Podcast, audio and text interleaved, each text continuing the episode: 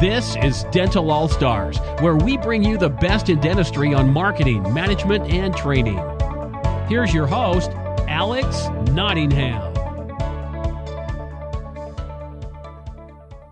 Welcome to another edition of Dental All Stars. In this podcast, I want to share with you a expert webinar interview I did with Debra Engelhardt Nash titled How Healthy is Your Recall? And what I'm going to share with you is the first 10 or so minutes where Debra does a great job at introducing the issue and the impact and importance of having a healthy recall. With us this evening is Debra Engelhardt Nash. And Debra has been in dentistry for over 25 years. She's a trainer, an author, a presenter, and consultant. And we we're just talking about this, she still works and leads her dental office and how important it is to bring those skills into her consulting and her speaking. Phenomenal speaker, phenomenal speaker. I've seen her speak live many times. You're gonna you're gonna hear her tonight, but you got to hear her live. Debra has presented workshops nationally, internationally for numerous groups and study groups and organizations. She's repeatedly recognized by Dentistry Today as a leader in continuing dental education and a leader in dental consulting. Uh, she was a president for the ADMC. Basically, that's an organization uh, for management consultants. So she's the consultant of consultants, okay? And she's an award winner of the Gordon Christensen Award, a very prestigious award. And we're so grateful to have her on this webinar. So without further ado, Debra Engelhardt Nash. Well, Alex, thank you. And it's great to work with All-Star, not only because of the uh, value of your programs, but also it's nice to work with friends. So um, I'm glad to be here. You know, a lot of uh, consultants and uh, a lot of speakers talk about the um, recall departments oh, various, in various ways. They talk about it possibly being um, a, a lost leader. And then on the other hand, a lot of people talk about that that is your major breadwinner for your practice. No matter how you look at it, your patients of record are golden. They are critical to your practice. Why is healthy recall important? Because those people are um, are the foundation. They are a building block of your practice success. And if you think about, we're going to do some some numbers. We're going to do math, and I will be honest with you. Uh, those of you who've never heard me before, and you, you probably many of you don't know me, I'm not a math person. I'm, so I'm not, uh, this is not going to be, uh, we're not going to spend a lot of time on analytics. There's great analytical companies for your dental office. So I don't know if any of you have, um, are working with Dentometrics or Blue IQ or Dental Intel. Those are exceptional companies that will absolutely get down to the, the, um, the depths of your practice and really analyze it to the nth degree, sometimes um, to the point of overkill. Um, but man, well, they they will really dive in. We're not going to we're not going to be as in depth as those dental analytic companies, but we're going to get into some basics of um, why it's important to have a healthy recall. And by healthy recall, what we're talking about is um, how many people are you seeing? So that's going to be um, our major emphasis this evening what percentage of your patients are getting back into your practice? The reality is that you know some offices say, well, we think we have 100% recall return rate. Um, and they are basing that on um, a couple of factors. And typically they are false factors. One of the factors is, well, we're full. I mean, we don't, we can't get people in. And some offices say, isn't that great that we can't get patients in for months? And that's not necessarily a good thing. Um, we'll talk a little bit about that a, a little bit later on. Or they'll take a look at their reports um, from their uh, software and their software will give them um, some basic analytics, but they basically are talking about the intervals in which your patients of record are coming back in that are in your recall system. So they are not necessarily counting all of your patients. So we'll make sure that we're going to be on the same page, that we're going to define um, when we're talking about your, your practice and your practice health, you know, I'll define about what active patient means and recall return rate and those things. So we talk about practice health. But here's one of the reasons why it's important. One of the reasons why I want to keep my patients in the practice, I want to keep them in the ReCare system, is that it's less expensive to market.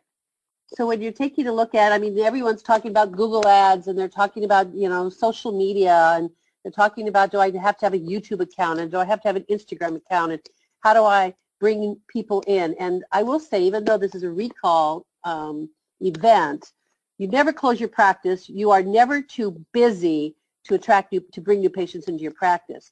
The question is, um, how many do I need, and what type of patient do I want to attract? That'll they'll have Alex will have to be, have me on another night to talk about that. But we, so we still have to have. Um, I mean, think about a pond. If a pond doesn't have fresh water running into it, what does it do? It stagnates and it gets yucky. And if your practice doesn't have fresh patients into it, it can also stagnate and get yucky so we're constantly, you know, we have to take a look at, yeah, we are, we're, we're striving for new patients, uh, but how many? Exactly how many do we need? And it's going to be based on a, a, couple of factors, but one of them will be your recall factor. Um, but, um, but retaining your patients is not only less expensive, but they're typically ready to accept your treatment more readily because you've established a trust with them. They also continue to generate uh, a positive word of mouth uh, to, to their friends, and they're less likely to defect for the special down the street. Um, the come on in for the $29.95 exam, radiographs, and cleaning um, special. They're not they're not less likely to be attracted to that because of the loyalty that they have with you um, it is the single most important drive um, of long-term profitability. Here's what's really critical when we're talking about recall and recare um, and why this is so important. The, it is not necessarily your muscular motions per minute that your patients are coming back to you for. It is not. It is not that you are doing an amazing job of root planing and scaling and your um, your perio charting and your bleeding points are unbelievable. Um, that's certainly clinically critical. But your patients are coming back to you because of the relationships you establish with them. And we'll talk about the fine line between, I mean, we talk about that relationship um, because there is, um, there's a difference in being almost too social with patients and not clinical enough, being too clinical with patients and not social enough. And we're going to talk about, again, part of healthy recall is knowing um, the balance between being overly social or overly clinical. Um, so um, I think when we talk about the single uh, most important drive of long-term profitability is customer loyalty and how do we drive that. So uh, we're going to talk about that. We're going to get into some stats now. So um, grab your water or grab your your favorite libation, and and um, there's um, an article that's that they're going to offer you that's going to have these statistics um, in the article. So in terms of, of you're thinking you're going to have to sit here and do the math for the next 45 minutes, that's going to be uh, provided you for you. So don't have to worry about it. But when we look at hygiene production percentage, um, the standard is that a hygienist is producing uh, 20 to 30 percent of practice productivity. That may vary by a few percentage points based on um, how many hygienists actually work in the practice. Um, but but typically, um, the it's uh, hygienist is going to do 20 to 30 percent of total productivity in the office. Um, the hygienist is going to be producing three to four times his or her income. So example, um, when you take a look at that, if you're paying the hygienist forty dollars an hour, then you know then a then the hygienist should be producing a minimum minimum of one hundred and sixty dollars an hour. Um, that's part of uh, of practice health, um, and that's an important statistic to take a look at. But in addition to the production per hour, we talk about healthy recall. Not only do we want to take a look at the end of the day, what was my what was my daily production and daily collections. And then if we wanted to get into insurance, and we talk about what was my daily net production after writing off, um, you know, my contributions to PPOs or, or managed care networks that I, that, with whom I participate. I want to take a look at uh, in a healthy in a healthy hygiene practice. Not only do we look at what was my daily hygiene production for the day, but what additional treatment was diagnosed and accepted from my department. Let me say that again. One of the important measurements of a healthy hygiene practice is what additional treatment was diagnosed and accepted from hygiene. That is um, a critical statistic to monitor. And by the way, if you again, if you want to get really specific, uh, companies like Dental Intel, Blue IQ, Dentometrics, other analytical companies can um, really narrow that down for you. Um, so here's a couple of numbers um, you want to track. We're going to start doing a little bit of math here. Um, you want to take a look at your daily productivity. You also want to take a look at your lost hygiene appointments. Look at this. You know, let's say that you lose one hygiene appointment per day, which is on the average, you know, you do your math, you plug in your numbers, $245. Well, if there are 200 hygiene days in the practice and you lose one hygiene appointment per day, look what it does to you. It, you actually have an annual loss of almost $50,000, and that's based on an average of $245 per patient.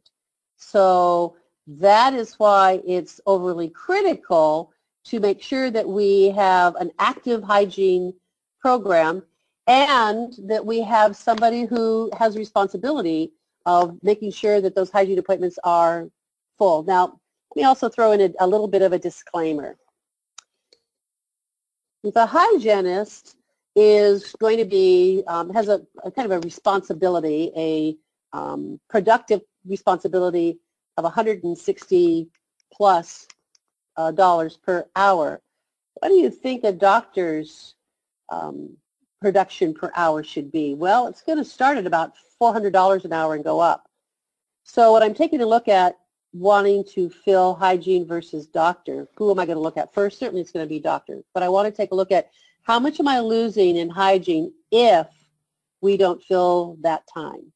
Um, um, and I can get into my subjective opinions here about, and somebody may ask a question, I don't have that bar up now. I'm happy to take questions after. But one of the questions will be, well, gee, Debra, what happens if I do have an open, an open hour um, in hygiene? Um, should my hygienist clock out um, and um, since she or he has not seen a hygiene patient? And I would say to you, um, absolutely not. I want that hygienist has, can do some valuable things for the practice during that hour, as valuable as seeing a patient, and that's patient follow-up, that's patient um, contact. Um, so we get them involved in that system. Uh, um, they are become part of of filling that schedule. So there's lots of things that they can do, um, not necessarily stocking their drawers or helping stock somebody else's drawers. I want them back in, in that hour, if they have an open hour, I want them in, I want con uh, them contacting patients. I want them um, reaching out to patients about incomplete treatment plans or about patients who are overdue. And we can talk about some of the um, technology that it can be helpful to them to do that. So you want to take a look at how many lost hygiene appointments because at the end of the, of the of, end of the month, at the end of the quarter, at the end of six months, and you're taking a look at your hygiene productivity and you're saying, gee, why are we down? Or why why aren't we hitting the mark? Why are we possibly um, producing less than we did last year? One of the first things to look at is how much open time did we have? And that may be the reason why um, your productivity is not uh, what you expect. Um, so take uh, take a look at that. But then the important thing, what additional treatment is being diagnosed from recare patients? Um, that, I think, is a responsibility um, of a hygienist to understand the, the, the strength, the importance, um, the clout, if you will, the stature that a hygienist has with a patient. Um, Abraham Lincoln you're going to wonder how I bring Abraham Lincoln into talking about hygiene. Well, Abraham Lincoln said this, um, any strength taken to excess becomes a weakness. But there is strength. So what I'm, what I'm why I relate to that um, is that there are certain times when the relationship between the hygienist and the patient uh, becomes more important than the relationship between the doctor and the patient or the practice and the patient. And that isn't necessarily a good thing. Relationship between the hygienist and the patient is a good thing, but if it becomes stronger than the relationship that, between the practice or the doctor and the patient, that isn't a good thing. And what that is basically saying is the doctor is not spending enough time reestablishing his or her relationship with the patient. And that's critical. And we'll talk about that in just a moment. Um, so uh, so that's that that could be a weakness, but the strength of the relationship that the hygienist has with the patient is that when the hygienist sanctions or validates the doctor's treatment plan, the patients pay attention. So it's very important in a healthy recall system for the hygienist to understand his or her responsibility in discussing additional treatment with the patient. I'm going to give you, I think, was one of the most important questions a hygienist asks a patient, and it happens the moment the patient sits in the chair in the, in the operatory with the hygienist. And the hygienist certainly, if someone hasn't done it for him or her, reviews that all the information is current, that the health history has been brought up to date, and whether or not we're checking blood pressure and doing all those things. If the patient has an outstanding treatment plan, the next thing that happens is the, the hygienist, with, with looking the patient in the eye, sitting slightly back from the patient, not staring at a computer screen, um, not laying instruments down on the, the, the tray, but looking at the patient in the eye and saying, I notice that we have these things that have yet to be completed. Tell me what has prevented you from having it done. I think that is, and then and then we are quiet. We are quiet, and, as opposed to saying, "Well, you know, Mrs. Smedley, we talked about those crowns before. Um, you know, we haven't done them yet. This is something you might want to think about. Okay, now I got to clean your teeth. Now I've got 40 minutes, so sit down and be quiet because I have 40 minutes to clean your teeth, and my next patient's going to be here. So, um, so I think it's important to first of all, have enough time, healthy recall program, you have enough time to have a conversation with the patient. Conversation with the patient needs to be focused. It has to be focused. Um, so it has to start with, tell me what has prevented you from having this treatment done. I notice it has yet to be completed. Tell me what has prevented you from having it done. And don't put words in the patient's mouth. Let the patient tell you. Um, it's, it's could be time. It could be finances. It could be, I really wasn't sure that I needed to have that done, or gee, I don't remember that, or yeah, I, at the time it wasn't important.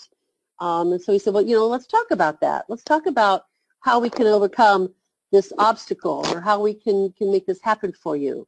Um, and we, we have a dialogue with the patient about that. So um, I want to pay attention to the additional treatments being diagnosed from recare patients from hygiene. I could have an amazing periodontal hygienist who is cranking out root planing and curettages all day long. At the end of her day, she may have a great production per day. Um, and then I have a, a, a, a, more traditional or possibly a, a hygienist who doesn't have that type of perio treatment scheduled in his or her column. But man, can they help the patients understand and appreciate treatment. They both have value. It's different. They both have strong skills and they're different. Um, so we have to measure that. We have to measure that correctly. Um, so I want to make sure that we're tracking the additional treatments being accepted from recare patients. Um, and and depending on how many patients you have, that could be a, that could be a major source of of uh, treatment revenue for your practice.